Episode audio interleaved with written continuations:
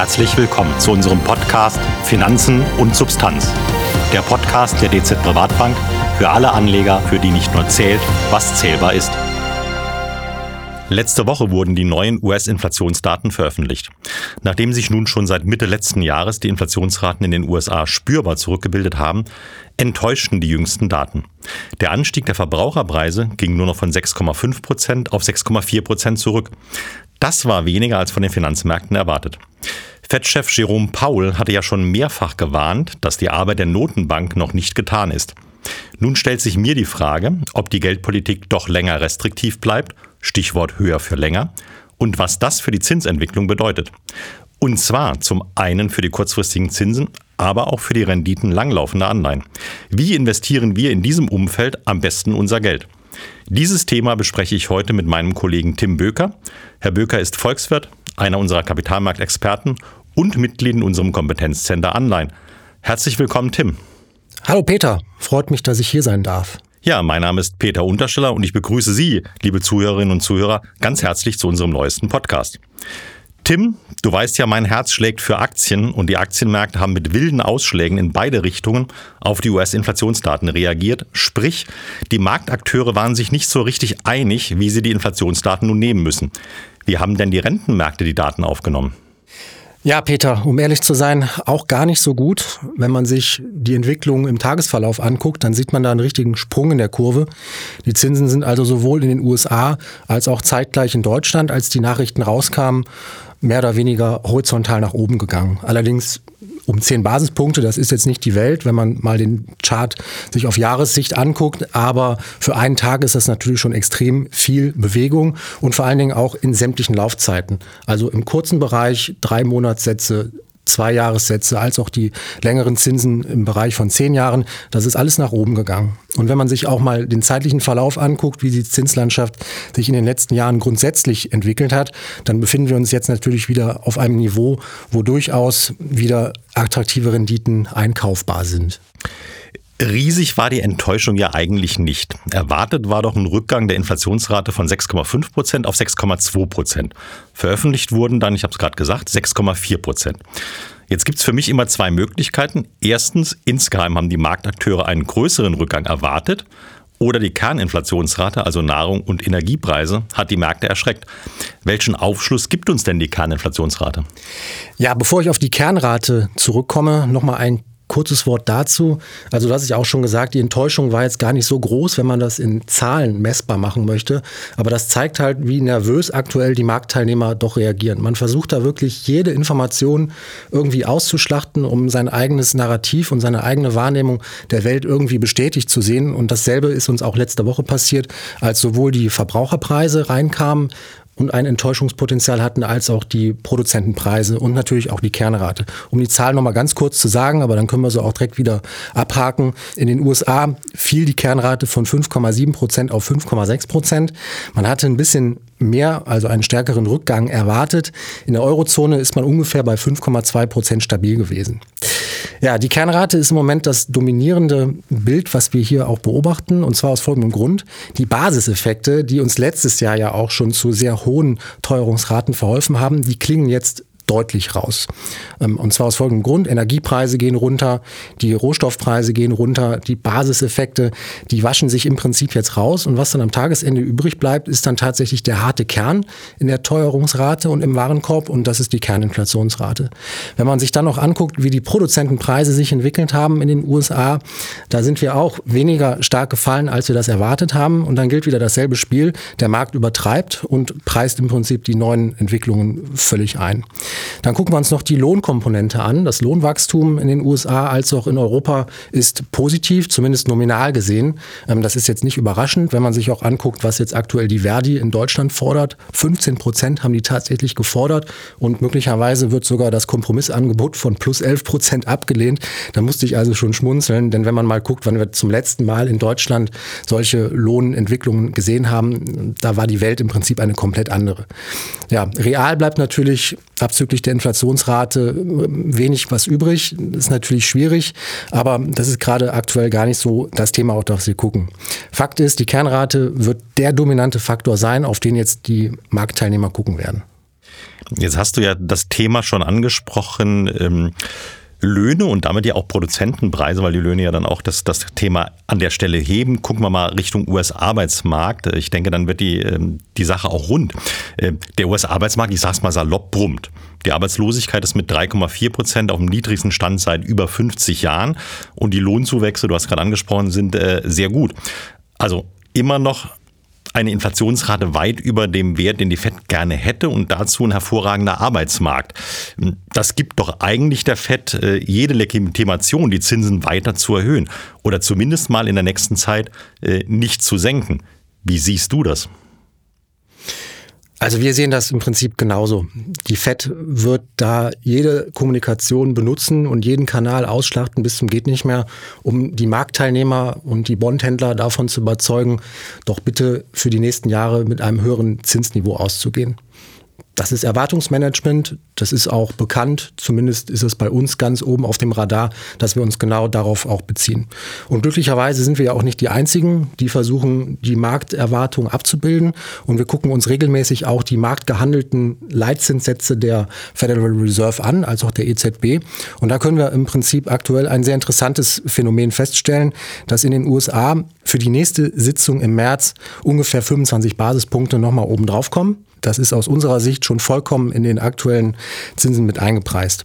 Wenn man sich dann den weiteren Verlauf im Jahr anguckt, dann rechnen wir ungefähr ab Mitte des Jahres, Juli, August, mit einem finalen Niveau bei ungefähr 5,25 Prozent plus minus. Das weiß man jetzt nicht, aber in Relation zu dem gesamten Level ist das, glaube ich, verkraftbar, was man da im Prinzip aktuell noch für Prognoseunsicherheiten hat. Jetzt kommt aber der wesentliche Unterschied. Die Marktteilnehmer, dieselben, die gerade diese Erwartungen auch abbilden, gehen davon aus, dass zum Jahresende bzw. zum Jahreswechsel bereits die ersten Lockerungen wieder durchgezogen werden, weil dann möglicherweise eine schwächere Dynamik in der wirtschaftlichen Entwicklung zu beobachten ist und dann natürlich auch die Inflationsraten noch weiter runtergekommen sein werden. Das ist zumindest aktuell die Erwartung. Wenn wir uns jetzt überlegen, was wir daraus machen, dann haben wir da ein leicht pessimistischeres Bild und wir gehen eigentlich nicht davon aus, dass sich vor 2024 Q1 da großartig was tun wird. Also diese Hoffnung, die möglicherweise gerade im Markt drin ist, dass im weiteren Verlauf da die ein oder andere Lockerung kommt und vielleicht auch der ein oder andere Falke einknickt und nicht mehr restriktiv kommuniziert, das sehen wir aktuell zumindest nicht so stark, wie das die breiten Marktteilnehmer tun. Du sprachst gerade das äh, Wort Falke an. Ähm, ihr erläutert das gerade nochmal, weil nicht alle unsere Zuhörerinnen und Zuhörer immer so tief in unserer Sprachwelt drin sind. Die Falken sind diejenigen, die eine, für eine sehr restriktive Geldpolitik sind und auf der anderen Seite bezeichnen wir die Tauben, die eher für eine lockere Geldpolitik stehen. Äh, Amerika haben wir jetzt äh, tatsächlich besprochen. Also der Markt rechnet damit, dass ab Mitte des Jahres es runtergeht. Wir rechnen damit, Mitte des Jahres Höhepunkt erreicht, aber dann wird es erstmal bis zum Jahresende auf dem hohen Niveau verbleiben. Ähm, schauen wir mal zur Europäischen Zentralbank. Was erwarten wir hier? Da kann man im Prinzip auch sagen, höher für länger. Das ist im Moment so das Schlagwort, was in vielen Medien auch ähm, kursiert und immer gerne, weil es eben sehr transparent ist, kommuniziert wird. In der Eurozone gucken wir auf dieselben Markterwartungen und können da feststellen, dass wir in der nächsten Sitzung erst nochmal 50 Basispunkte drauf bekommen. Das heißt, 25er Schritte vorerst nicht. Ähm, das hat auch einen einfachen Grund. Die EZB ist nach wie vor behind the curve, wie wir immer gerne sagen.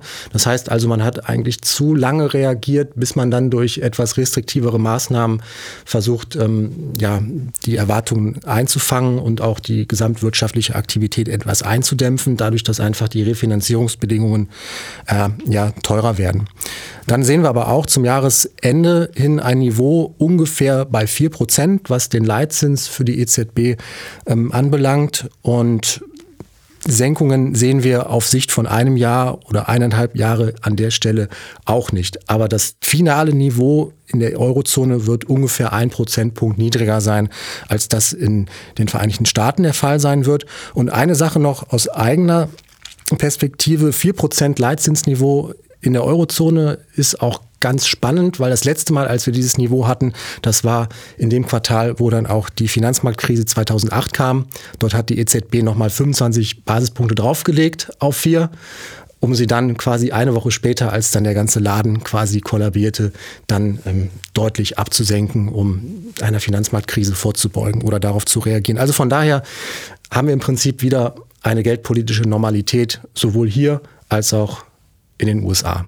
Finanzmarktkrise ist auch ein gutes Stichwort. Wir haben ja jetzt über die ähm, Geldmarktsätze gesprochen. Ich würde mal gerne noch auf die Renditen für länger laufende Anleihen zu sprechen kommen. Ähm, grundsätzlich, sage ich mal, bestimmen die Notenbanken mit den Leitzinsen die Zinsen für kurzfristige Anlagen, also für Geldmarktanlagen. So, jetzt hat genau Finanzmarktkrise ja die ähm, Notenbanken angefangen, auch mit Anleihekaufprogrammen äh, langlaufende Staatsanleihen einzukaufen. Also sprich auch dann äh, plötzlich die, die Renditen fürs lange Ende gesteuert. Jetzt steigen die Notenbanken aktuell ja aus den Anleihekaufprogrammen aus. Ähm, Sprich, äh, ein Käufer, der stark aufkauft, egal wo das Renditeniveau ist, egal wo das äh, Inflationsniveau ist, der fällt jetzt im Moment raus. Ähm, würde doch für mich auch bedingen, dass im Prinzip die Renditen für länger laufende Anleihen steigen müssten.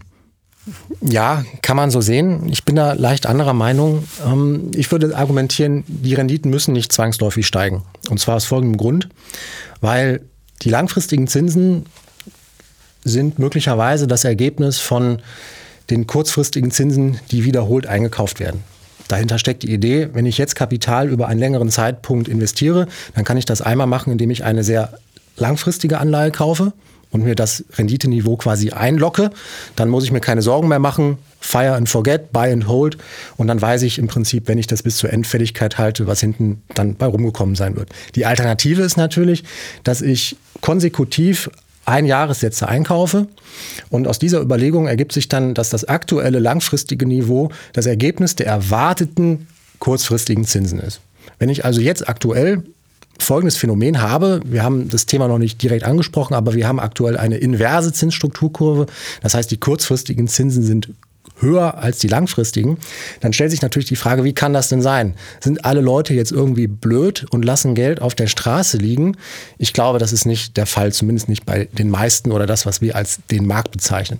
das heißt, wenn ich jetzt die Möglichkeit habe, am kurzen Ende mehr zu verdienen, innerhalb von einem Jahr, als wenn ich eine längerfristige Anleihe kaufe, dann ist das für mich eigentlich besser dadurch zu erklären, dass damit die Erwartung abgebildet wird, dass die kurzfristigen Zinsen wieder fallen. Vielleicht nicht in einem Jahr, aber vielleicht auf Sicht von zwei Jahren. Also von daher ist das schon aus meiner Sicht eigentlich ein ähm, konsistentes Bild. Eine nächste Sache, auf die wir noch zu sprechen kommen sollten, ist natürlich, dass im langfristigen Zins viel stärker die erwartete Inflationsentwicklung im Vordergrund steht. Und da sind wir dann auch direkt wieder bei der Notenbank, die ja aktuell genau das versucht, nämlich Inflationserwartungen einzufangen. Und wenn ich mir jetzt die langfristigen Zinssätze angucke, die vielleicht nicht ganz so stark steigen, wie du das gerade erwartest oder angedeutet hast, dann kann es bedeuten, dass wenn die Menschen sagen, langfristig ist Inflation wieder weniger ein Thema, als es aktuell der Fall ist, dann sind aktuell Zinsen, die nicht weiter steigen, durchaus eine rationale Antwort darauf. Also sprich, ich hake gerade nochmal ein, ähm, ich hätte im Moment, wenn ich äh, Festgeldanlage mache, den Vorteil, ich habe einen relativ hohen Zins, sogar leicht höher wie am langen Ende, habe aber das Problem, dass wir perspektivisch eher mit fallenden Renditen wieder rechnen müssen fürs kurze Ende. Wenn ich heute eine langlaufende Anleihe kaufe, sichere ich mir ein ordentlich hohes Zinsniveau schon mal für länger und hätte sogar noch Kursgewinne, wenn der Zins tatsächlich zurückkäme, also sprich die Inflationsrate auch deutlich runterkäme. Richtig? Genauso ist es. Okay, perfekt. Ähm, vielen Dank. Macht dann für mich auch tatsächlich Sinn, macht auch die langfristige Anlage Sinn. Ähm, ganz kurzfristig bleibt aber der Fakt, äh, ich nehme jetzt die Rendite sicherer Bundesanleihen, da habe ich eine zehnjährige Bundesanleihe bei rund 2,5 Prozent. So, das ist in etwa aber nur halb so hoch wie die Inflationsrate äh, oder sogar noch weniger. Welche Möglichkeit habe ich denn, die Rendite noch zu steigern? Ja, neben Duration, also dem reinen Einsacken von Zinsen über die Laufzeit, habe ich natürlich noch andere Marktsegmente im Anleihenbereich. Das sind natürlich Unternehmensanleihen und eventuell auch Emerging Markets. Das heißt, wir streuen nicht nur über die wirtschaftlichen Sektoren, da kann man auch nochmal differenzieren zwischen Industrieanleihen und Unternehmensanleihen aus dem Finanzbereich, sondern auch noch geografisch. Und im Prinzip partizipieren wir dann an der Wertentwicklung und Wertschöpfung weltweit, wenn man so will. Mit anderen Worten, neben Duration gibt es auch noch andere Ertragsquellen aus dem Anleihenbereich, und zwar Credit und Emerging Markets. Also sprich, wäre die Idee, verstärkt auch wieder Unternehmensanleihen ins Portfolio aufzunehmen, eine, eine gute Idee, die Renditen entsprechend hochzubringen. Genau. Das nennt man auch Spread-Aufschlag oder Option Adjusted Spread ist jetzt ein Fachwort, bedeutet letztlich nichts weiter als der zusätzliche Ertrag, den ich pro Zeiteinheit realisieren kann, wenn ich eben neben dem reinen Risiko einer Staatsanleihe auch noch das unternehmerische Risiko ja, vergütet haben möchte, dadurch, dass ich im Prinzip einem Unternehmen einen Kredit- und Vertrauensvorschuss generiere. Wenn man sich da breite Indizes anguckt, die wir auch für Entscheidungen im Portfoliokontext und auch für die Bewertung benutzen, das ist der sogenannte Triple B Spread. Das heißt, wir sind nicht total sicher, da wären wir ja im Ratingbereich von A, A etc., sondern durchaus schon ein akzeptables Risiko eingehen. Allerdings jetzt nicht in den Junkbond-Bereich, das machen wir nicht. Das findet bei uns insbesondere auch bei Einzeltiteln ähm, nicht statt, weil da einfach das Risiko zu groß ist und der Ertrag zu niedrig. Aber was kann man da aktuell verdienen? Ungefähr 140 Basispunkte auf die sichere Staatsanleihe drauf. Und wenn man das über mehrere Jahre konsekutiv anwendet, dann kriegt man da schon einen ordentlichen Mehrwert. Mit anderen Worten, wir denken oder wir schätzen es so ein, dass aktuell das Risiko hier vernünftig belohnt wird. Diese Spreads, diese Risikoaufschläge, die ich jetzt meine, waren auch schon mal vor einem halben Jahr etwas höher, allerdings zu einem Zeitpunkt, wo noch andere ja, Neuigkeiten im Markt gehandelt worden, sodass wir da im Prinzip noch nicht reingegangen sind. Allerdings haben wir jetzt zum Jahresstart hier durchaus eine Umschichtung im Anleihenportfolio dann, dann erwirkt. Wir haben im Prinzip zwei Komponenten eingekauft. Das eine waren Emerging Markets Bonds. Das haben wir durch einen aktiven Fonds dargestellt, weil wir sonst andere Möglichkeiten nur schwer ähm, aussteuern können. Und wir haben tatsächlich auch noch das breite Spektrum der Unternehmensanleihen in der Eurozone hochgefahren durch ein passives Produkt, was sich einfach durch die Kostenseite dann für uns stärker rentiert. Aber das klingt ja schon richtig gut, ähm, wenn du sagst, ähm, Renditeaufschlag für das Bonitätsrisiko von 140 Basispunkten, also 1,4 Prozentpunkte, ähm, dann bin ich ja bei der aktuellen sicheren Anleihe, bin ich schon fast bei, bei Unternehmensanleihen im Bereich von fast 4 Prozent, äh, durchaus sehr attraktiv möchte aber trotzdem nochmal auf eine Gefahr zu sprechen kommen, nämlich die Gefahr, dass die amerikanische Notenbank, die Fed, tatsächlich mit ihrer restriktiven Geldpolitik doch noch eine harte Landung der Wirtschaft äh, riskiert, also sprich die US-Konjunktur womöglich doch noch in die Rezession reinfällt. Ähm, ja, das wäre ja dann vielleicht für ähm, Unternehmensanleihen kein so allzu gutes Umfeld. Wie groß ist denn die Gefahr? Also das Risiko ist definitiv da. Ähm, auch wenn wir uns jetzt aktuell die Eintrittswahrscheinlichkeiten angucken, es gibt ja diverse Marktanbieter, wir haben auch eigene interne Modelle und dann letztlich auch unsere eigene Meinung, die wir dann äh, bilden. Ähm, die Rezessionswahrscheinlichkeit hat abgenommen. Also da sind wir uns relativ sicher. Ähm, das kursiert auch unter dem Stichwort Soft Landing, also ein weiches Aufsetzen auf den langfristigen Gleichgewichtspfad des Wachstums. Ähm, das sehen wir durchaus. Das war nicht immer so. Wie gesagt, vor einem halben Jahr, da standen die Ampeln alle noch auf Rot. Mittlerweile sind sie eher so zwischen Gelb und Grün mit der Tendenz ins Gelbe. Also so wirklich Toll ist es noch nicht im Jahr 2023, also da müssen wir uns nichts vormachen. Das sind die Nachwirkungen vom Krieg, das sind die Nachwirkungen noch von Corona etc. Aber alles, was darüber hinaus ist, also 2024 plus, da sind wir schon relativ konfident, dass wir da wieder auf dem Wachstumspfad aufschlagen werden, mit dem wir uns eigentlich gut anfreunden können. Das Problem sehe ich allerdings eher an einer anderen Stelle, nämlich die Notenbanken. Mal wieder sind es die Notenbanken, die jetzt im Prinzip versuchen, ihren Fehler in Anführungszeichen wieder gut zu machen und jetzt zu stark restriktiv werden. Warum machen sie das? Weil sie wirklich versuchen, die Inflationserwartungen auch durch Kommunikation massiv einzudämpfen, damit da nicht so eine Art selbsterfüllende Prophezeiung draus wird. Das läuft auch gemeinhin unter dem Namen Zweitrundeneffekte und möglicherweise laufen wir da jetzt rein und erkennen es wieder zu spät, wenn jetzt wirklich also die hohen Tarifabschlüsse, die hohen Nominallohnzuwächse in der Breite dann durch höhere Produzentenpreise, das Abgreifen von unternehmerischen Margen, sagen wir mal, ähm, dann wieder zu höherer Inflationsrate führen sollte. Allerdings, das versuchen ja die Zentralbanken einzudampfen.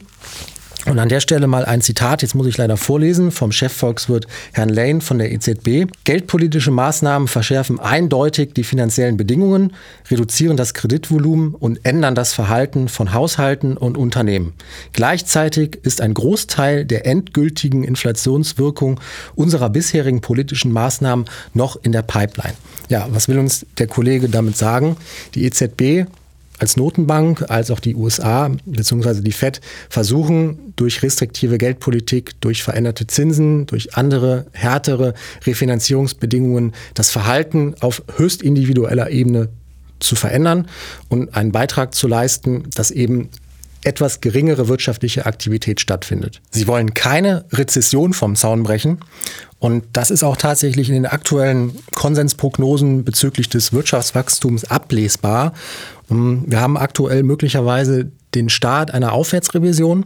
Das heißt, in den USA schätzt der Markt wieder 0,6 Prozent reales Wirtschaftswachstum im Jahr 2023 ein. Das war zu Jahresbeginn deutlich weniger.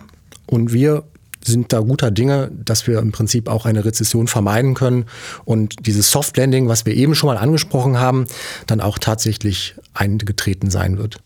Also die Notenbanken schaffen sozusagen mit zum einen Zinserhöhungen auf der einen Seite und zur anderen Seite mit der verbalen Kommunikation dass die Inflationserwartung niedrig bleibt, also dass die Leute nicht unbedingt rausrennen und tatsächlich konsumieren nach dem Motto, nächstes Jahr wird es deutlich teurer, was dann die Inflation eindämmt. Sprich, haben hier einen positiven Effekt auf die Inflation, die dürfte langsam weiter runterkommen. Und auf der anderen Seite sagst du, ähm, die Konjunktur wird an der Stelle nicht äh, abgewürgt, ganz im Gegenteil, ähm, gegenüber von vor einigen Monaten sind die konjunkturellen Aussichten sogar besser geworden. Ähm, also sprich, wir haben es wieder insgesamt mit einer bisschen positiveren Weltkonjunktur zu tun. Die Emerging Markets wachsen in dem Umfeld natürlich auch äh, deutlicher wieder. Äh, damit machen zum einen Emerging Markets Anleihen Sinn, die du ja schon angesprochen hast, als auch die Unternehmensanleihen, weil bei Unternehmensanleihen logischerweise, wenn die Konjunktur wieder besser läuft, das Ausfallrisiko sinkt. Wie sehen denn unsere Anleihenportfolios in der Vermögensverwaltung aus? Wie ist denn dort die grundsätzliche Ausrichtung? Ja, wir gucken uns dann einfach mal den Anleihenblock an. Und zwar anhand unserer KVV Defensiv. Das ist ja unser reines Anleihenportfolio und das ist, glaube ich, auch so eine ganz gute Benchmark, um ein Gefühl dafür zu bekommen, was wir da im Anleihenbereich im Prinzip dann bewerkstelligen.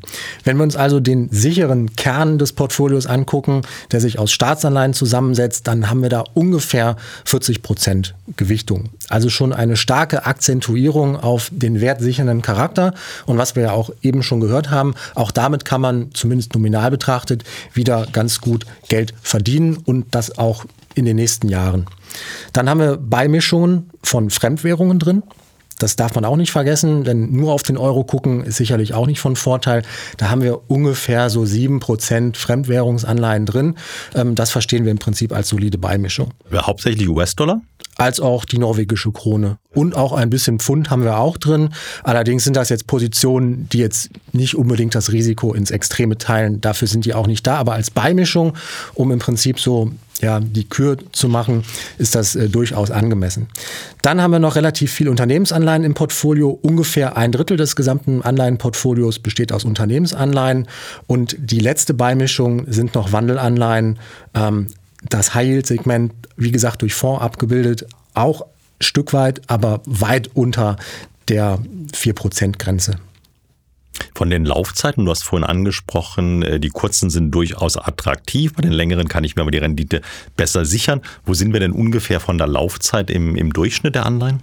Die Duration aktuell ist unter vier und zwar ungefähr bei 3,8 Jahren. Gut, vielen Dank. Also Duration ist die durchschnittliche Kapitalbindungsdauer. Ich übersetze es einfach mal salopp gesagt mit der Laufzeit, ne, mit der Laufzeit der Anleihen. Und welche Rendite kommt bei dem Mix raus?